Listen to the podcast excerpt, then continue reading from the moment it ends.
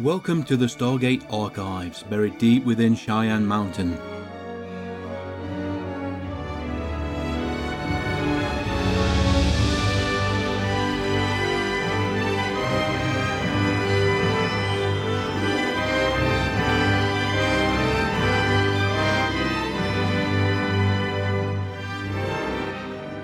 Good evening, good afternoon, hello everybody. Welcome to this episode of the Stargate Archives. Tonight I am joined by Jeff. How are you, mate? I'm doing okay. Hello, everyone. We'll be glad that you've missed out on the last 10 minutes of us trying to adjust various Skype settings to maximise recording quality. We've finally given up and decided to record the show regardless. Yeah. Yeah. Tonight's episode is going to be Brief Candle. Yes, the one where Jack eats some cake, has some sex, gets old. Let that be a lesson to you. Can we talk about her now, or do we want to wait till she shows up? Because I got something to read about her out loud. We can wait until she shows up, which isn't too long into the episode. Okay. Okay then, Brief Candle. Ah, wrong. Looking at the wrong page. That's a great start to the show, Michael. it starts out with this annoying dude in a coffee shop who studied too much college poetry doing poetry reading. is that it? That's what it felt like. right. Brief Candle. This is a story by Steven Barnes, teleplay by Katharyn Powers, who wrote eight episodes of Stargate SG-1. She also wrote for The Next Generation and Deep Space Nine. And the episode was directed by Mario Azzopardi. Five episodes of SG-1 and four episodes of Atlantis to his credit. Not a whole lot, considering how many episodes there were. Jobbing directors tend to move around and then get maybe pigeonholed into one show where they do a lot of time on. Yeah. I mean, for him to do four or five in each one, that's cool, but it, for him to do the ones in Atlantis, he must have been doing something else in between. Uh, to Limits, Total Recall, Highlander, Kung Fu, The Legend Continues. He was definitely busy. Yep. Time Tremors. Doesn't ring a bell. Uh, Canadian sci-fi. Well, who's ever heard of any Canadian sci-fi? the episode opens up on some sort of beachfront and there's a temple in the background. We zoom in to uh, inside where there's a Stargate and some huge statue figure with a lightning bolt, which you automatically think, oh, there's Zeus. But no, Daniel identifies him as is it Pollux? Pelops. P E L O P S, I believe. Yeah, there's a little bit of banter between him and Jack. Daniel explains, oh, you know, he refines his identification a little bit more, but eventually it comes right down to the fact, yeah, Greek. Yeah. that was a very Daniel and Jack. And then we, we hear some crying, you know, mild screaming coming from the back of the temple. Weapons out, they rush around and find a pregnant woman giving birth, or just about to give birth. Help me, help me. And everyone assumes Sam's know what's to do. you so what am I supposed to do? Uh, obviously, you know, the old trope that women not only are taught to know what to do, but it comes natural to them. Well, it doesn't. Yeah. then we jump to the credits. We open back up into the temple scene again. We find a bit of Daniel's backstory where on a dig he actually took a few lessons from one of the local midwives and delivered a baby. Yep, because of course Daniel knows how to give birth. Probably had more experience in areas that didn't have reasonable medical care or relied on midwives and local medicine people. It does make sense. Yeah. Of course, how many babies have you delivered? Two, including this one. Not bad. The young woman, Uh, Thetis, and her husband, Alekos, Gabrielle Miller, and Harrison Coe. They have a bouncing baby boy who looks pretty healthy, pretty clean. They've got a birthmark on his arm. Becomes important for actually identification later on in the episode. and the birthmark X seemed to get darker as he got older too. Could have just been video quality in this case. I couldn't really see how well it looked until later on in the episode. See the shape it was. I got the impression that it was probably genetically encoded into him. Yeah. Not just a birthmark, so it's more of a brand than anything else. Yeah, it did have a, a more of a brand look to it, that's for sure. And we are told that these people are called the Chosen, which never bodes well, does it? Never. Definitely a story to be told about these people. Yeah, we get the story in during the episode. I do like the nod here once they go outside the temple. And even though it's important to the, the episode and the story and the episode itself, the idea and they're looking around like, huh, everyone here is good looking. I had the feeling that was also kind of uh, a slam or a nod to so many other shows where everyone's magically good looking. Yeah, Star Trek, we're looking at you. Andromeda. yes, it is. It is uncanny that uh, most of the inhabitants. Well, we do learn that these people live for hundred days, but there doesn't seem to be anybody over the age of sixty or seventy. see anyone that looked that old. No, and there should be. I mean, as we know the story, you know, a hundred days of luxury, living the high life. Kids develop very fast. There comes a point where it's got to show on your face, at, at, at the very least. But like they said, nobody looked over 40. Definitely no, nobody over 50 or 60. No. If the lifespan is being accelerated. But at this point, we know nothing about this. I think with their, their rapid growth, which, you know, maybe the thing that does rapid growth takes care of it, but I would imagine, like that one boy they show who's supposed to be only 12 days old, the growing pain of his bones stretching that quickly had to have been excruciating. I wonder if it happens overnight. That makes some sense when everyone's knocked out. yeah, it is a small village, but then again, there's no real population growth, is there? No, and they never showed though. I just kind of assumed there's like a replicators type situation for everyone's food, since they clearly don't grow their own food or supply their own food in any way. Yeah. If their god has gone to this level of complexity and detail, though, probably planting fruit trees or grain or something like that, which, you know, provides food all the year round, not that difficult. Yeah, well, cake, the all important cake. I don't think she baked that cake on her own. Probably not, no. Can't imagine anybody actually, you know, being taking lessons in cake making or anything. It's, you're wasting your time when you can be partying or drinking or dancing or something like that. Yeah, looked like some nice shaved coconut on top too. I think initially when we covered it on the Gatecast, we just considered it some sort of pizza, but they did call it a cake. Yeah, pizza's not a bad analogy for it. Yeah, it had toppings. That defines a pizza in my book. But for me, a pizza requires red sauce. Okay. Has to have the red sauce. People make these buffalo chicken wing pizzas with sour cream. Like, no, no, no. There's no marinara. There's no red sauce. It's not a pizza. It's some bread with some crap you threw on it, but it's not pizza. Yeah, so SG1 is sitting next to a small fountain or at least pool of some sort, admiring the people, the dancing, as I said, with commenting on how everybody looks young and healthy. A young woman giving Jack the eye, Jack is giving her the eye back. A few giggles, a few whispers, which anybody knows when a group of girls start whispering like that, you're in trouble. it could turn out good, yeah. it could turn out bad, but something's being planned. yeah, I was kind of surprised Jack didn't pick up on the clear undertones of what was going on. Well, at this point, he hasn't even got Firefly to teach him how to act when a, a woman comes up and presents something to you. Cynthia, played by Bobbie Phillips. You have information? Yeah. Go to her IMDb, and I don't know who was her agent or who wrote the bio for her, but it's kind of funny. Bobbie Phillips is an actress, animal advocate, and a true chameleon, 1998. She starred in three chameleon movies, both on screen and off. Bobbie has portrayed a variety of characters in various genres throughout her career. Perhaps most widely recognized for her award winning role as sexy entomologist Dr. Bambi Berenbaum on War of the Coprophages, an X Files episode. Okay.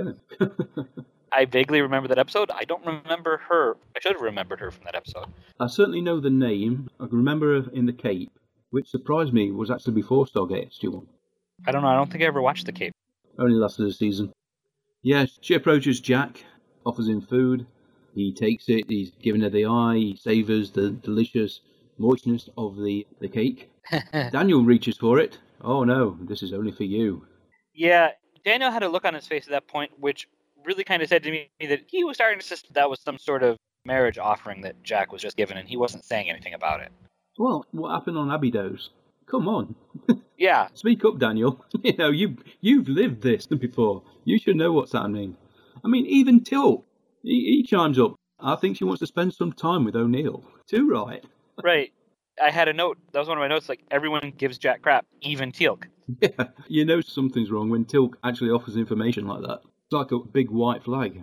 Alert, alert, Mayday. Trouble on the horizon. yeah, exactly. this is also where the team learn about the 100 days. They think it refers to just the party. So when Jack gets dragged off by some of the women, sat down, and then he gets a very civilized lap dance, his own personal belly dancer. Right, and sent the picture, the good picture of the dance on Messenger before we start talking. The dance and the title of the the episode tie together as the whole moth of flame, Yeah. her wings as she's dancing. Yeah, I was going to say his vision starts to distort. Obviously, at Yeah. this point, you think, hey, oh, something's going on, you know, dodgy cake. And then it kind of cuts to the interior of one of the buildings and a bed and Jack naked Having fun. with his dog tags. He's still got his dog tags on. That I was impressed about. You never take those off. Yeah, and then of course you realise Jack is literally in bed with a sheet draped over him. It's just not something they do. No, It's never really needed. they allude to it, and Yeah, they'll have intense isn't needed, yeah. conversations and lingering looks, but that's about it. yeah, or like at Sam's house, I think once or twice, you know, both getting up and having breakfast. Clearly, they just spent the night together, but there was no scene of them lying in bed together. With what? With what's his name? Yeah, Pete. Was it Pete? They were engaged, so that was allowed. right, we hear some sort of alarm go off, and everybody goes into commun- con- communal sleeping uh, room. None of them bats an eye in the fact that Jack and Cynthia are in bed. They all settle down and fall asleep. Jack was disturbed by everyone coming into the room on him, though. He was clearly not pleased to have company all of a sudden. No, th- there are limits. Exhibitionism is not one of Jack's things. The team come in. Sam looks shocked. Daniel and Teal'c, well, they don't high five Jack, but they don't seem to be too disapproving. Sam still looks shocked. Yeah, and at this point, I'd say at this point, Sam being shocked is more just a, a matter of military decency or whatever. Not, I don't think they've developed any interest in Jack yet. Yeah, mild surprise, mild uh, disapproval, perhaps. Nothing that, like you say, goes into the emotional core of the two of them as of yet. They figure out that uh, it may have been some sort of drug. Daniel saying he's, he's going to always stick to rations from now on. Clever. They go outside next morning. Jack's got his sunglasses on. he looks the worse for wear, to say the least. Yeah, it's quite the walk of shame for Jack there coming out of the house. Yes, he, he better have had a good time because he's paying for it now. yeah, drinks down a load of water and just lies back on the uh, the concrete and looks like he's ready to go go to sleep. definitely some disapproval on Sam's face at him just kind of telling everyone what to do, and then he's gonna down there and try to collect himself on the side of the fountain. Well, he is in command. That's that's his right. Oh yeah, really not much he could do at that point anyway. Kind of had a bit of frown on our face of Commander's drunk. We're back at the temple, Pelops, giver of days. People worshipped their god, gave them everything, as I said, the chosen food, shelter, the ability to party for a hundred days. Teal'c he recognises the, the writing on the statue as some sort of vintage Goa'uld. Daniel points out it looks like a combination. Teal'c, what's the combination? And then he goes down and combinates away. I had remembered that the writing in that temple was linear A, but I'd forgot that was supposed to have then been Goa'uld writing. yeah. One of the rare things they dropped in the show. In reality, we can't really translate linear A or linear B from the Minoans, whichever civilization it was. Had all sorts of interesting stuff from the Goa'uld that Daniel was suddenly able to translate and read. Yeah. This is a particularly ancient dialect, though, so this is up to Teal'c because they found a tablet, quite a fancy writing device. Also operates in Yep. tandem with some sort of stone, which when you sway it over, like like an iPad, you know, just just wave your hand over it and the, the screen turns. It's fantastic. And Teal'c offers information. Yeah. I'm gonna say I think this is the first time we saw those data pads, which made recurring return here throughout the rest of the series, especially with uh, the Mikalo. Yeah, a very secure method of keeping information if it's tied to one particular reading device. You can have the tablet, it's like having the book, but also having it encrypted as well. And if you, if you've no idea what the technology is, it's just a just a piece of uh, decorative art. But thankfully we've got Teal'c, and he comes to uh, comes to the rescue. Although it's going to take a while to translate, because as he says, it's rather ancient. Back on the beach of the planet Argos, as we get told here, Sam is taking some samples. Thetis walks up again with a young boy. yes. Who is Danelle? And I start realizing that 100 days is perhaps a bit more literal than originally taken. Yes. He has aged rather quickly. How long have they been there? It makes you wonder if there's uh, accelerated growth as well through puberty to adulthood. Well, it'd have to be after they got there, so that boy was barely 24 hours old. He was already Yeah. looking like, like four. Frightening that is really when you think about it. Yeah. The amount of genetic workups that's gone into producing this human body that can tolerate that sort of growth spurt is uh, quite amazing. Nirrti would be proud of this sort of work. That's actually one of the notes I made while watching the episode was that Pelop seems to be actually a nicer version of Nirrti. They seem to be doing a lot of the same research. His research didn't have the, the extra cruelty to it that Nirrti's usually seem to. Or else he's passed through that stage. He was just perfecting it. That's possible too. yeah. he finally worked through all his his lab rats and then chose the best 100 or a couple of hundred and took them to a new place. Entirely possible with the Goa'uld. Yeah.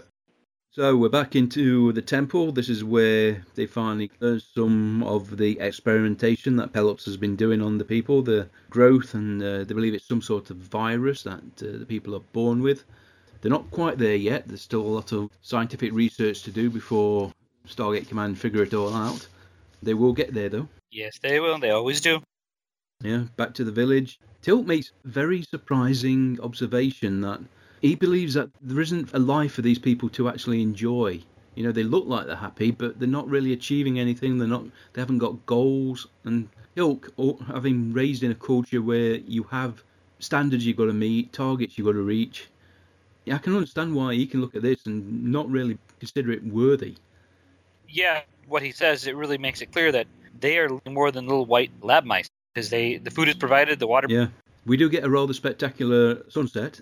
it kind of springs on him. Well, spectacular or bad grass, one or the other. Yeah, that the sunset is quick and very filtered. Yeah, made me wonder if this was an artificial planet or planetoid or something. You know, this whole thing is is a space station even. I never wondered that. That's not a bad idea. I just took it as as big as the universe is. He just found a nice, quiet planet off the the beaten track somewhere that met his lab requirements. Yeah, maybe. Probably didn't want to draw too much attention. After all, the cooperation between system lords wasn't exactly uh, high on the list of priorities for anybody. No, not at all. We probably should be grateful because if they actually ever did cooperate, perhaps the only time they did was under Ra, the original, you know, embracing of humanity and division of the cultures and people to the stars. I think Ra kind of took a back seat then. Yeah, basically once Ra led them to Earth to get the humans, they doing what he was saying and broke off again. Yeah. Anubis, the other one got any unity, but he got that through just total fear. There was no real cooperation there. Right, we uh, finally jump back to Earth and the SGC, and we're in one of the laboratories, and Janet Fraiser is doing some work. Yay, Dr. Fraiser! Did you notice they handed over through an half inch floppy disk? No, I didn't. I didn't catch that. Oh, I saw that. I thought, oh, happy days. oh, great stuff. I probably missed that while I was looking up Teryl Rothery to see if that was her first appearance in SG1 or not. Broca Divide first, wasn't it? Oh, was she in that one? Okay. Yeah, because she got to inject Jack and everything. That's right. This Broca Divide was the first one we saw the doctor after the Goa'uld took over Kowalski or Yeah. whatever. That's right, yeah. They they needed a new doctor. Yeah. Again, they believe it's a virus. The cutting edge computer technology working a way to an- analyze it. great stuff. I was a little disappointed with how the quote unquote virus eventually looked under their super microscopes once they actually got pictures of it. Yeah, it was a bit low definition, wasn't it? The low definition wasn't as much the issue as, oh, look, the Goa'uld who fly around in pyramids have pyramid looking nanotech. Whee! Yeah, they'd probably do something different if they're going to do it now, but yeah. Jack is noticeably older.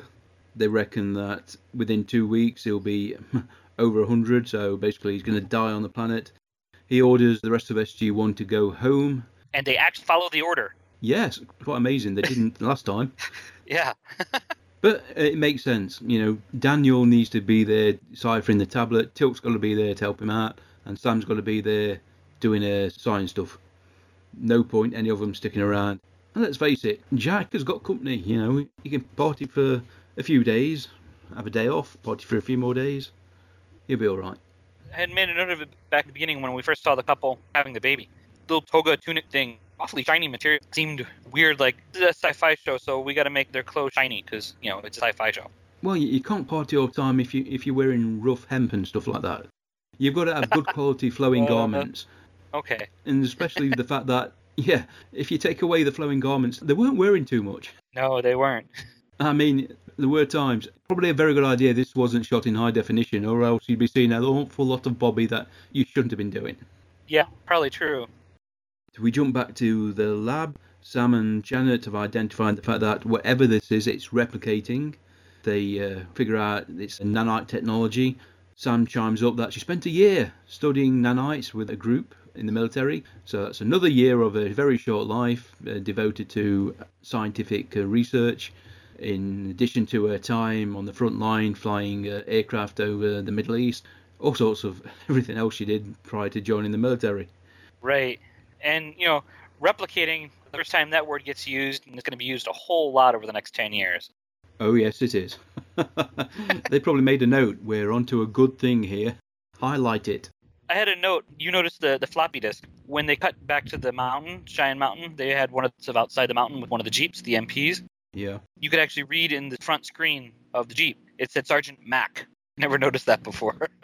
when you start watching a program to make notes, you start spotting stuff that just flew right past you. Yeah.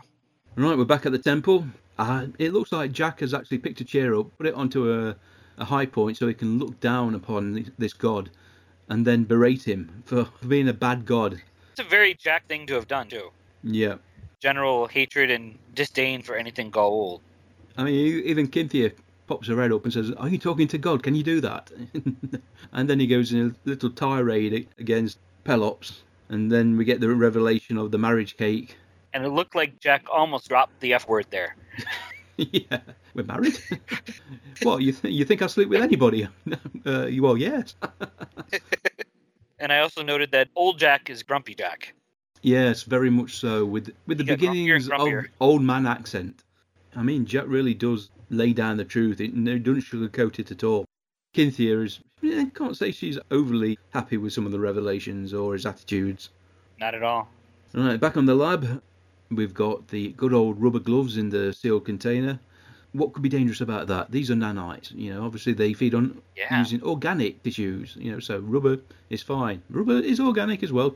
So when the nanites start to eat the rubber gloves, the alarms go off. Sam trying to rip her hands out of containment unit. That's risky because she then starts to bat herself down, and you think, well, the nanites could be anywhere. Yeah, I was. She went and washed her hands and like, can I help if the nanites got through the gloves before you pulled your hands out? Yeah, you probably want some sort of EMP pulls. Yeah, although I thought the way the gloves kind of disintegrated looked pretty cool. That was a pretty cool visual effect. However, they did that. You would have thought maybe with a bigger budget they would have built a proper automated containment unit, computer controlled devices to investigate built-in containment, radiation washing, that sort of thing. Just sticking your hand. Have you seen that movie Life? No. Mm, they're on the ISS and they have some Martian samples and find a life form. Basically, they've got a similar containment unit where, where you stick your hand into a rubber glove and muck about with this Martian life form. As you imagine, it doesn't go well because they really haven't thought the safety procedure through. Come on, a real scientist is going to get hands on. Using computer controlled hands, that's just for tease. you should watch it. If nothing, it's not a bad science fiction. They tried to make another Alien. Basically, that's what they tried to do. But oh, okay. you're watching it, you know, shouting at the screen, "Why, why are you doing that? Don't do that. Do that." they, these very intelligent scientists proceed to do the dumbest things. yeah, granted, there wouldn't be a film if they did everything sensibly. Right. Right, we're back at the temple. Jack is writing a goodbye note to Sarah, his ex-wife. This might be pretty much one of the times she's really mentioned on the show in any real way. Well, apart from Cold Lazarus, of course. And that episode doesn't exist when we watched the show. of course it didn't. yes, some of the natives come in bearing bowls of fruit and food and grains and all sorts of things as offering to their god. Jack Jack goes a bit mental he does he does his Moses, you know, coming down from the mount and seeing all the pagan idols, you know, starts kicking things about, shouting and screaming. I wrote down older Jack is even grumpier. he is, yeah. We should have a scale of Grumpy Jack. Again, though, thankful he does keep his hair. Yep. That's always a good thing. The long hair is looking pretty cool when it's all white. Jump back to the briefing room. General Hammond, he's actually pronounced that the Argos project is officially closed. Nobody likes the idea of this. As the general points out, though, Jack would be the first person to actually make this call himself. There's very little they can do. They can't keep sending people there. They can't keep risking the uh, return of some sort of nanite contagion. Yeah, it was one of the more, even though you know, like Daniel was kind of forceful with his agreeing, it was one of the more subdued scenes in which Hammond tries to say, "We can't help them anymore. We have to leave them where they're at." I think at this point, everybody was aware that there was nothing they could do at their end. I mean, Sam and Janet probably had hit a, hit a brick wall. They haven't got the technology, the experience, the computing power to actually, you know, rip these nanites apart to find out exactly what made them tick. That was a few years away yet.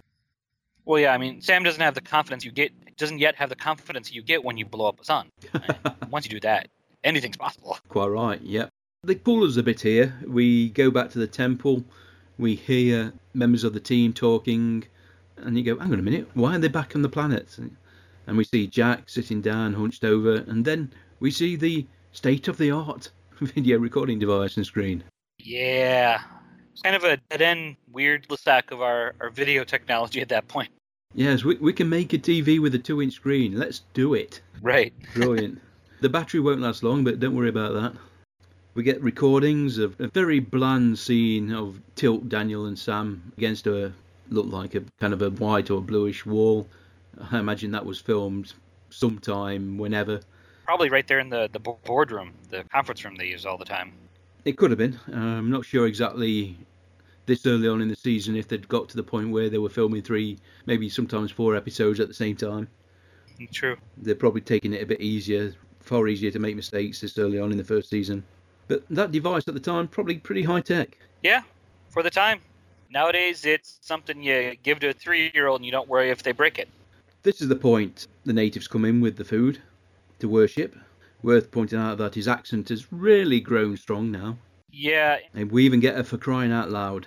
Somewhere in here is where his makeup, the, the age makeup, and I know some of it's just how he's holding his voice so he can have the old, but his jaw was moving even less than what the apes' jaws moved in the original Planet of the Apes movies. yeah, this is very delicate makeup, Richard. Don't emote too strongly. right. You're free to wave your hands about. Especially when Cynthia started trying to kiss him. yeah. Cynthia was kissing him there while they're sitting on top of the dais. That's where it really does kind of look like the Planet of the Apes lip makeup, so to speak. At this point, you know, the people have said that, you know, they live not in fear of Pelops, but with respect for him. They do worry about what he does if they defied some of the basic laws he laid down. Jack is pretty much convincing them, look, you won't be struck down by lightning if even if you talk in a negative way.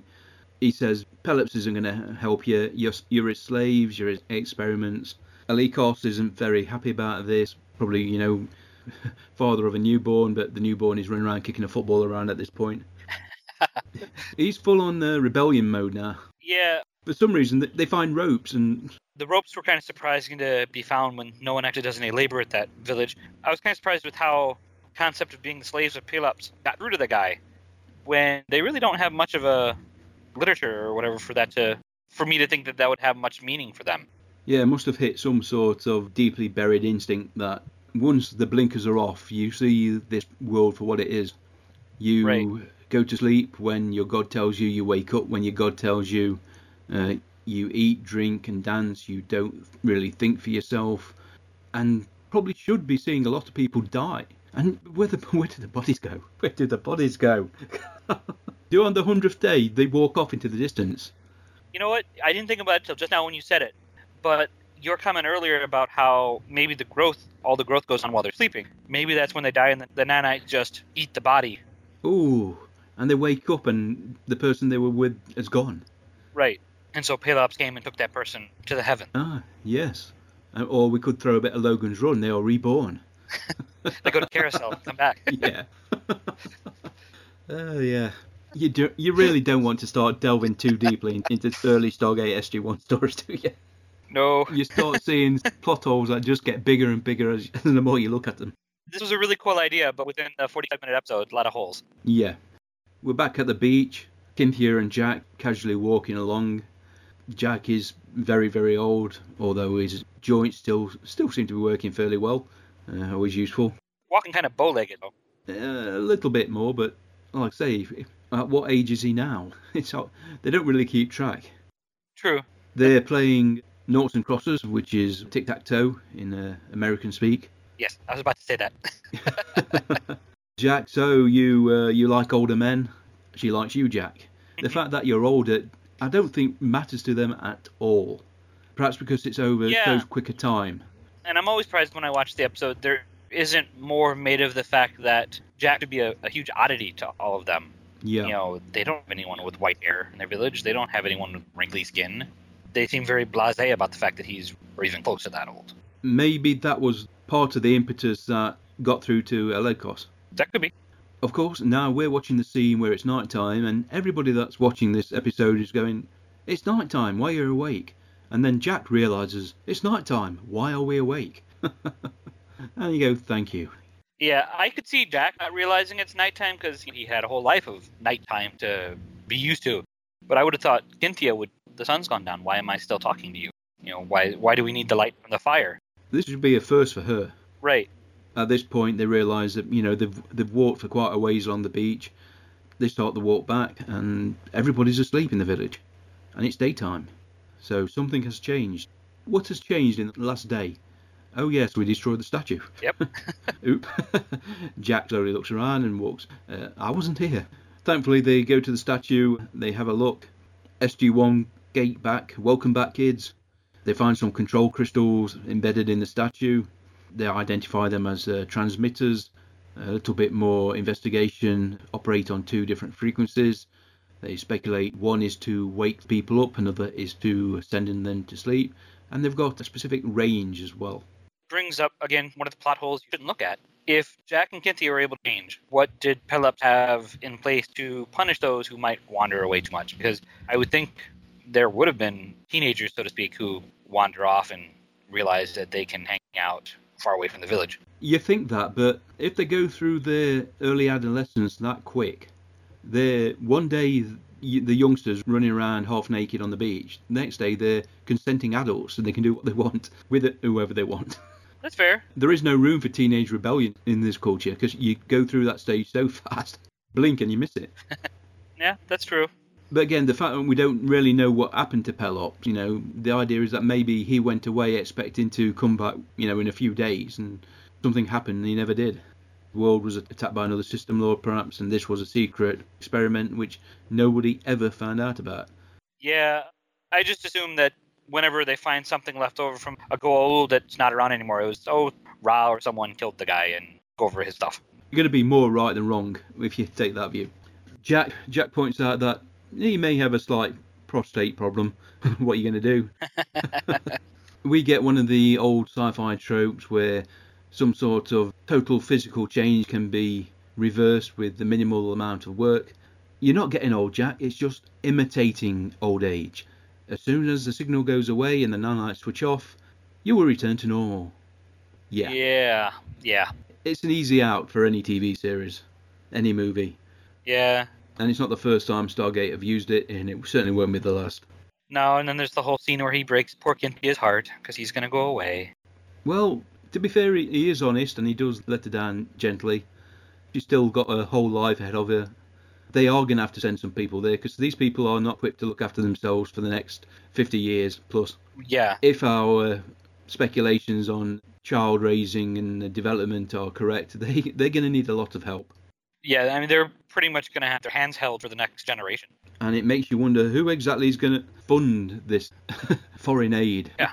I suppose there is some technology to be taken from the temple that isn't needed now. There may be some power sources, some crystals and whatnot, which could be argued that fair payment. But we are all kind of leaving these people high and dry. Yeah, more so than any of the other civilizations SG-1 encounters literally have any concept of how to provide for themselves or defend themselves. The only good part, I suppose, is they haven't been found in all this time, so the chances are nobody else is going to find them anytime soon. True. Might have been interesting if they'd gone back there, but I suppose it's better that they didn't, because it could have complicated matters with Jack and Cynthia. Although, didn't Jack mention at one point about retiring there? Was that the planet he, he planned to retire to?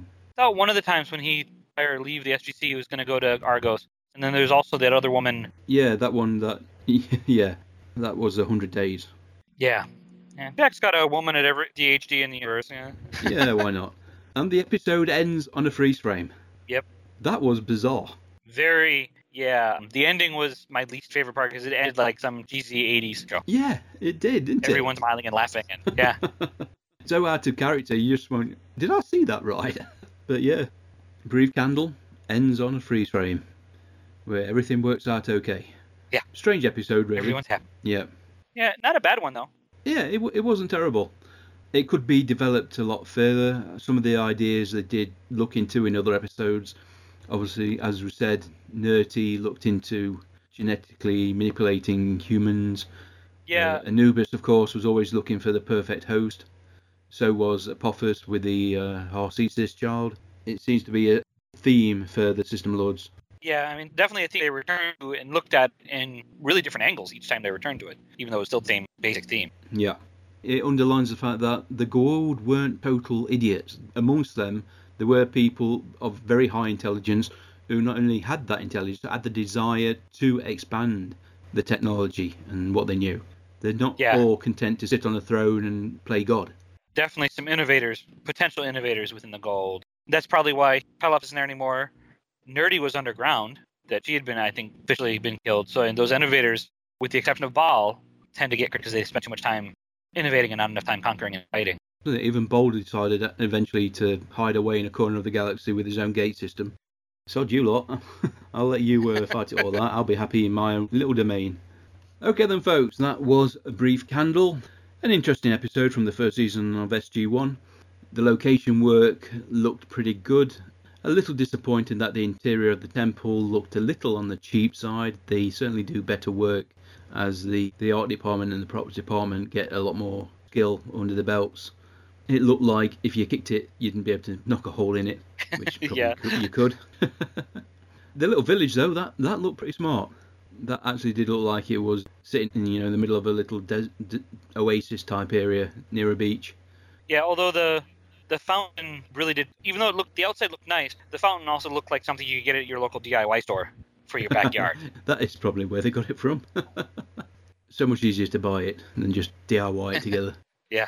Right then, Jeff. Thank you very much for joining me on this latest episode of Stargate Archives.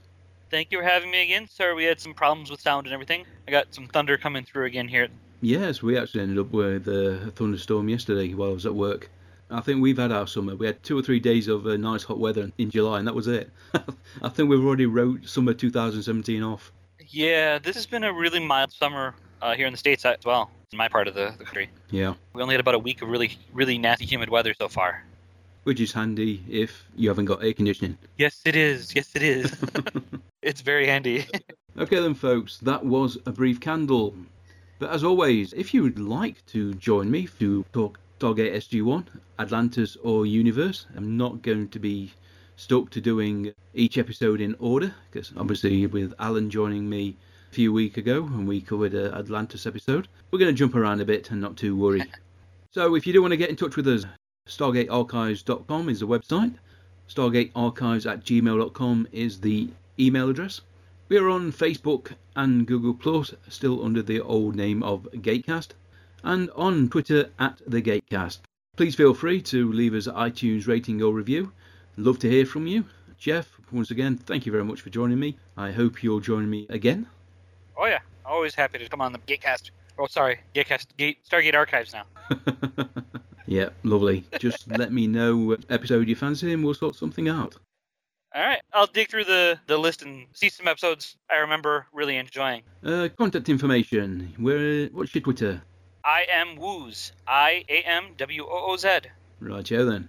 You can follow Jeff on Twitter. You can follow the Gatecast. I dare say if you listen to this, you probably do. Probably, yeah. Probably. Until next time, though, I've been Mike. I'm Jeff. Take care. Bye bye.